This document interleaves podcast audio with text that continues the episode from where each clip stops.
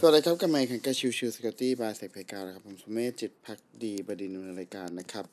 episode นี้ episode ของวันเสาร์ซึ่งก็คือเรื่องของ forensic day นะครับ แต่ว่าวันนี้อาจจะไม่ได้เกี่ยวกับตัวของ forensic โดยตรง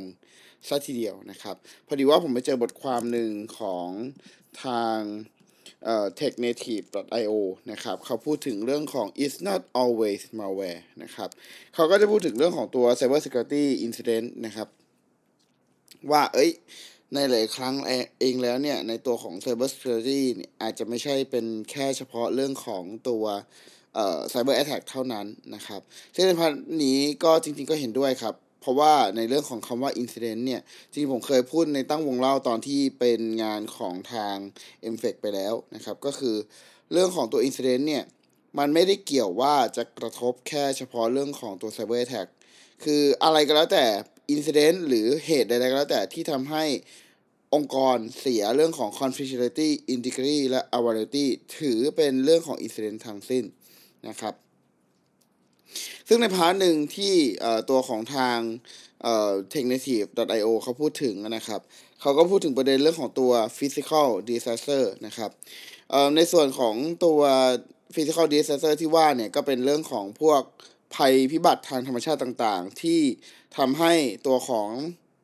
บริษัทไม่สามารถให้บริการได้นะครับ ไม่ว่าเป็นเรื่องของ heat wave เรื่องของน้ำท่วม เรื่องของเฮอริเคนใดๆก็แล้วแต่นะครับ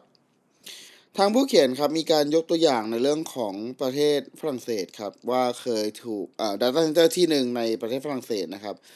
เคยออฟไลน์หรือก็คือไม่สามารถให้บริการได้เนี่ยเป็นเพราะเรื่องของน้ำท่วมนะครับ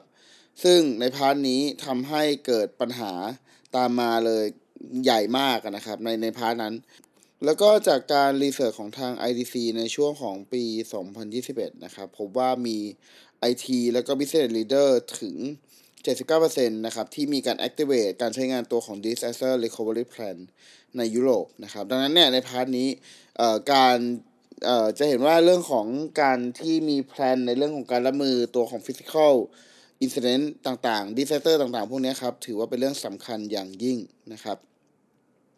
เพราะว่าในเรื่องของบางครั้งการเกิด incident ที่เป็นลักษณะลักษณะของตัว physical disaster แบบนี้เนี่ย มันทำให้ downtime เนี่ยเกิดค่อนข้างรุนแรง ในบางครั้ง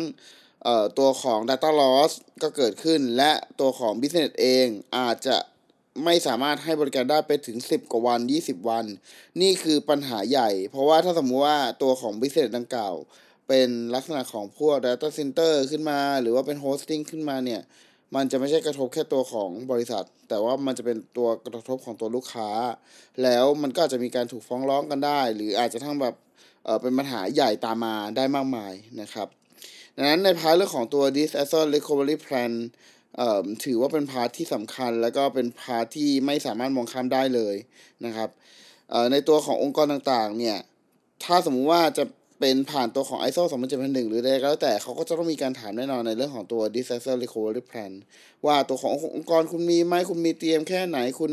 เอ่อมีเตรียม site สำรองอะไรยังไงได้บ้างไหมอะไรเงี้ยนะครับ ซึ่งใน part นี้เนี่ยก็ถือว่าเป็น part ที่ไม่ได้เกี่ยวกับตัวมาแวร์เลยในการโจมตี แต่ว่าถือเป็น part ที่ถ้าสมมติเกิดเหตุขึ้นมาจริง ๆ ผลกระทบค่อนข้างใหญ่หลวงมาก เช่นเดียวกันนั่นเองนะครับ ดังนั้นในบทความเนี่ยคือเขาแค่พยายามจะบอกว่าเออในหลายครั้งเองอาจจะไม่ได้ดู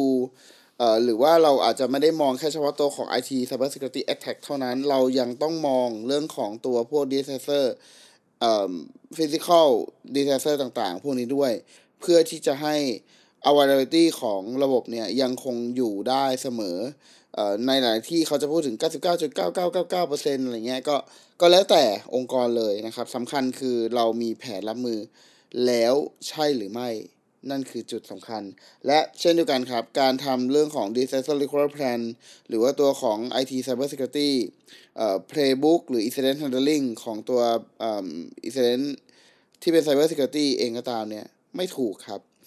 เอ่อมันมันมีพาที่ต้องลงทุนค่อนข้างสูงสำคัญคือผู้บริหารเห็นค่ากับสิ่งนั้นแค่ไหนนั่นเองนะครับ โอเค episode นี้ก็ประมาณนี้ครับ ขอบคุณทุกทุกท่านที่เข้ามาติดตามแล้วพบกันใหม่สำหรับวันนี้ ลากันไปก่อน สวัสดีครับ